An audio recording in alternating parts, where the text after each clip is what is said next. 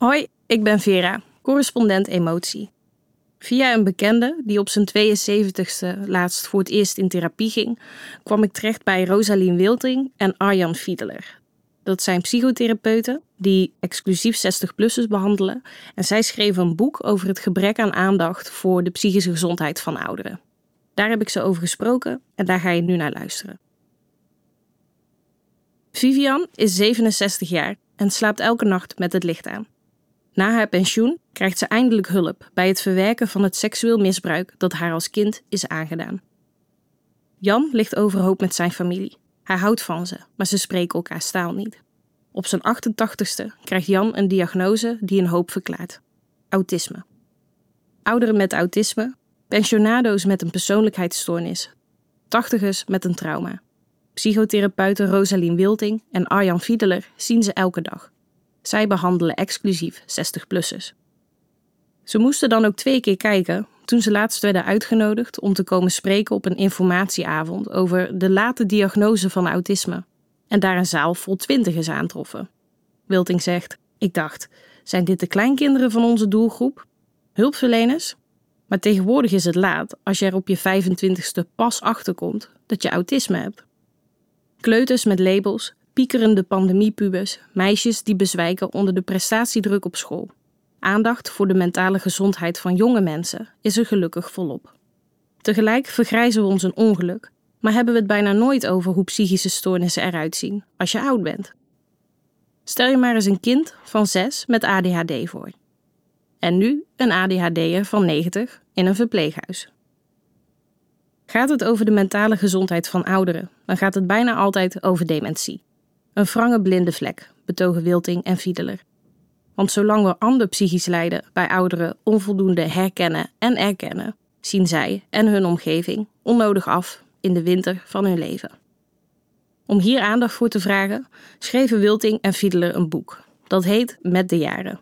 Voor zorgmedewerkers, hulpverleners, senioren en hun omgeving. Ik spreek ze erover in een beige behandelkamer van Persona Cura, de hoogspecialistische seniorenafdeling van GGZ Breburg, een instelling vlakbij het centrum van Tilburg. Hun seniorenafdeling draagt het keurmerk topklinisch, wat betekent ze behandelen mensen met de meest complexe stoornissen en ze zijn erg goed in wat ze doen. Ze zijn gevestigd in een oud schoolgebouw met saliegroene vloerbedekking, een open en een gesloten afdeling. De kamers zitten altijd vol en er is een wachtlijst. Daarin verschillen we niet zoveel van de rest van de geestelijke gezondheidszorg, knipoogt Fiedler. Ondanks die volledige bezetting zijn de mensen die bij Persona Cura behandeld worden het topje van de ijsberg. 60-plussers hebben net zo vaak psychische problemen als jongere Nederlanders uit elke andere leeftijdscategorie. Toch krijgen ze veel minder vaak de juiste hulp. Waarom blijven ouderen met psychische problemen eigenlijk zo vaak buiten beeld? Fidele zegt omdat ze zelden zelf hulp zoeken. Voor veel ouderen is het niet vanzelfsprekend om over hun mentale gezondheid te praten. En als ze het al doen, belanden ze met hun klachten vaak onterecht in de lade dement of oud en stug. Doodzonde. Want nieuw wetenschappelijk bewijs toont aan dat behandeling op late leeftijd minstens zo effectief is als bij jongere mensen. En de ervaring van Wilting en Fiedeler, ze doen dit werk allebei al 30 jaar, zegt hetzelfde. De ondertitel van hun boek is dan ook waarom het wel zin heeft om ouderen met psychische problemen te behandelen. Lang geen gemeengoed. Want wie al 70 jaar tegen dezelfde dingen aanloopt, gelooft vaak niet meer dat het ook anders kan. Ook de omgeving heeft het opgegeven. Hans is nou eenmaal zo en Riki gaat heus niet meer veranderen. De vooroordelen van sommige ouderen over wat psychische stoornissen precies inhouden, helpen ook niet mee.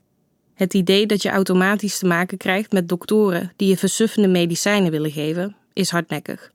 Dat is een horde die Wilting en Fiedeler nog regelmatig moeten nemen, voordat degene tegenover hen zich kan verzoenen met zijn of haar diagnose. Wat ligt er achter die horde? Volgens Wilting kan de juiste diagnose bevrijdend zijn en natuurlijk de weg vrijmaken voor een goede behandeling. Fiedeler geeft een voorbeeld. Grote kans dat iemand met een borderline persoonlijkheidsstoornis heel zijn leven moeite heeft gehad met het onderhouden van langdurige relaties de kans is dan groter dat je er op latere leeftijd alleen voor staat en vereenzaamt. Een passende diagnose kan helpen om met mededogen naar jezelf te kijken, in perspectief te plaatsen waarom de dingen zijn gelopen zoals ze zijn gelopen en om het anders te gaan doen. En nee, dat is nooit te laat, benadrukken de therapeuten. Wilting zegt: Jezelf, anderen en je plek in de wereld begrijpen is niet alleen zinvol voor de jaren die nog voor je liggen, maar juist ook om het leven dat achter je ligt beter te gaan begrijpen. Om je geschiedenis te kunnen herschrijven met compassie. Er ligt vaak een enorme laag frustratie over dat levensverhaal heen. Cliënt loopt vast. Die drie woorden komen voor in vrijwel alle dossiers van de ouderen die Wilting en Fiedelen spreken. Soms stellen de ouderen dat vastlopen zelf vast. Vaker is het een partner, familielid of huisarts die voorstelt om met iemand te gaan praten. De klachten, bijvoorbeeld somberheid, angst en spanning, en diagnoses, onder meer PTSS, ADHD, bipolariteit en autisme, van hun cliënten verschillen onderling enorm. Hoe komt het dan dat die formulering, het vastlopen, zo eenduidig is? Omdat de manier waarop mensen het altijd deden niet meer voor ze werkt, nu ze verouderen en worden geconfronteerd met verlies van lief, lijf en leden. Zij, die altijd ging hardlopen om haar gedachten te ordenen en nu binnen zit met een weigerende knie. Hij, die zich begroef in het werk om niet met zichzelf bezig te hoeven zijn. Zij, die hun anker zien loskomen en daarna hun peddel zien afdrijven. Fidele zegt: Er wordt nogal wat van je gevraagd als je ouder wordt. Je vrienden en familie gaan dood. Je lichaam kan niet meer wat het ooit kon. Ook met pensioen gaan is een enorme trigger voor het tevoorschijn komen of onhoudbaar worden van mentale problemen. Je stopt met werken en krijgt er weliswaar tijd en vrijheid bij, maar je verliest ook je dagbesteding, een deel van je sociale kring, zingeving, soms zelfs identiteit. Het ouder worden zelf blijkt dus vaak een tak tussen de spaken. Maar ook invloeden van buitenaf kunnen de kar doen vastlopen en zo uiteindelijk het setje richting hulp geven.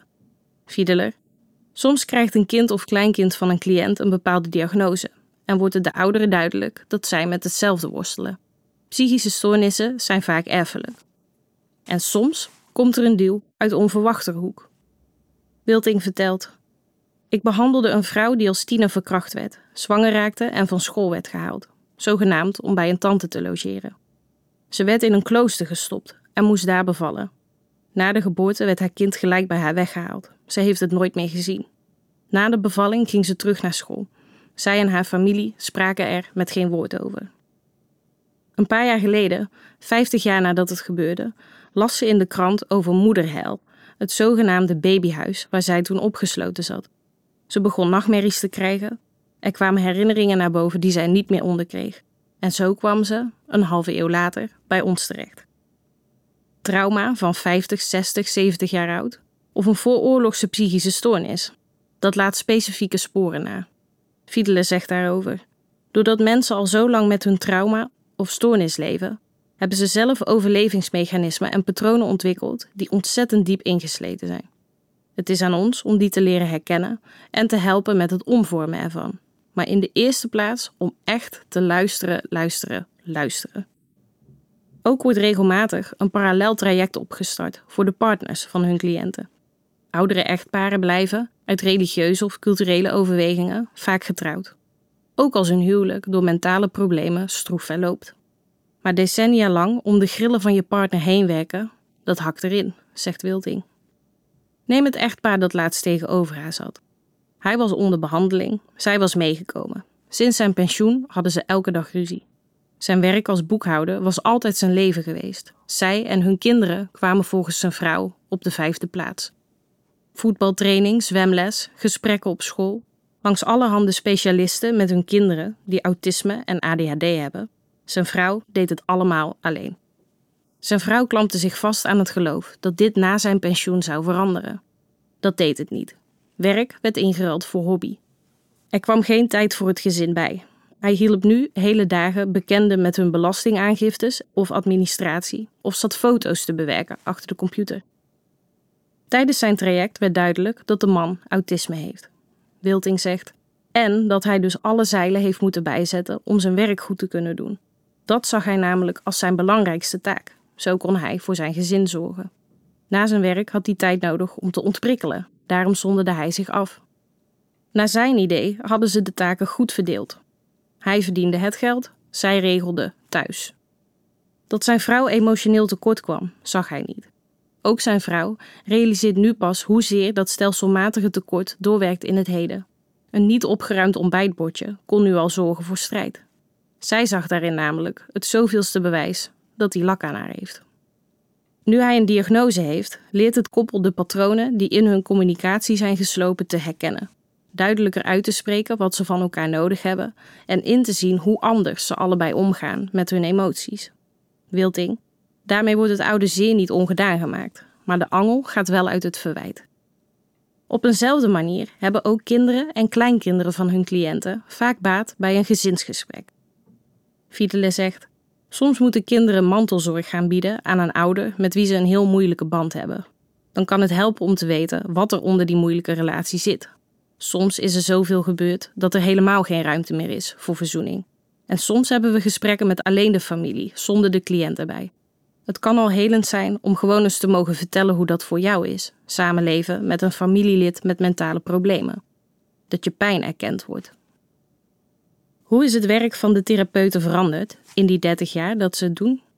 Fiedele zegt: Psychotherapie verlenen aan ouderen was in de jaren 90, toen ik studeerde, nogal baanbrekend. Dat is veranderd. Het idee dat het nog nut heeft, wint aan terrein. Praten over psychisch lijden wordt steeds minder gezien als zwakte. En we zien meer mensen die zelf de weg naar ons vinden, vooral de jongere ouderen, dus die tussen de 60 en de 75 jaar. Zelf werden de therapeuten ook 30 jaar ouder. Wat doet dat met het contact met hun cliënten? Wilting zegt: We hebben ook collega's van in de 20, die zijn dus zo oud als de kleinkinderen van onze cliënten. Maar als ze zich open opstellen, verdwijnen die barrières vrij snel. We zien geen verschil in behandelresultaten onderling.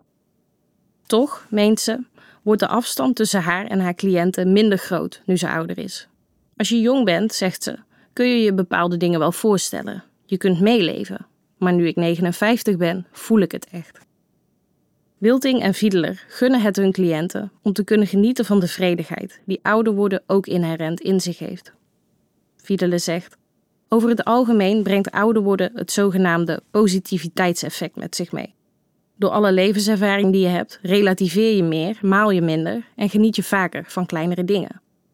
Maar stel je voor dat je autisme hebt. Dan merkt je brein afwijkingen sneller op dan een niet-autistisch brein en raak je daardoor ontregeld, legt hij uit. Ouder worden gaat gepaard met heel veel onvoorspelbaarheid. Een autistisch brein kan dat moeilijk loslaten, waardoor mensen in een denkgroef terechtkomen. Als mijn ogen nu al achteruit gaan, hoe zit ik er dan over een jaar bij? Word ik blind? Iemand uit die lus helpen, dat is volgens Fiedler heel waardevol. En het kan volgens hem echt. Hij zegt: We moeten met z'n allen gewoon beter gaan kijken en luisteren. Je luisterde naar het eerste deel van een drieluik over dit onderwerp. In mijn tweede verhaal licht ik een paar inzichten uit het boek van Wilting en Fiedler uit. Onder andere over hoe bepaalde psychische stoornissen eruit zien als je oud bent. En over de rol van leeftijdsdiscriminatie in de GGZ. Voor het derde en laatste verhaal van de serie spreek ik uitgebreid met een van hun oud-cliënten. Dankjewel voor het luisteren. Het is de missie van de correspondent om voorbij de waan van de dag te gaan. Onze correspondenten voorzien het nieuws van context en schrijven over de grote thema's van deze tijd. De correspondent geeft me de vrijheid om mijn nieuwsgierigheid te volgen en de tijd om verhalen te schrijven. En zo probeer ik onzichtbare structuren zichtbaar te maken en een andere kijk te bieden op debatten die het nieuws domineren. Dan gaat het minder over het spelletje en veel meer over wat er op het spel staat. Vanaf dag 1 zijn onze artikelen, boeken en podcasts gefinancierd door onze leden. Volg ons op onze journalistieke zoektocht. Overweeg eens lid te worden van de correspondent. En maak daarmee samen met ruim 70.000 anderen onze onafhankelijke journalistiek mogelijk. Dus word lid van de correspondent. Ja. Word lid. Word lid.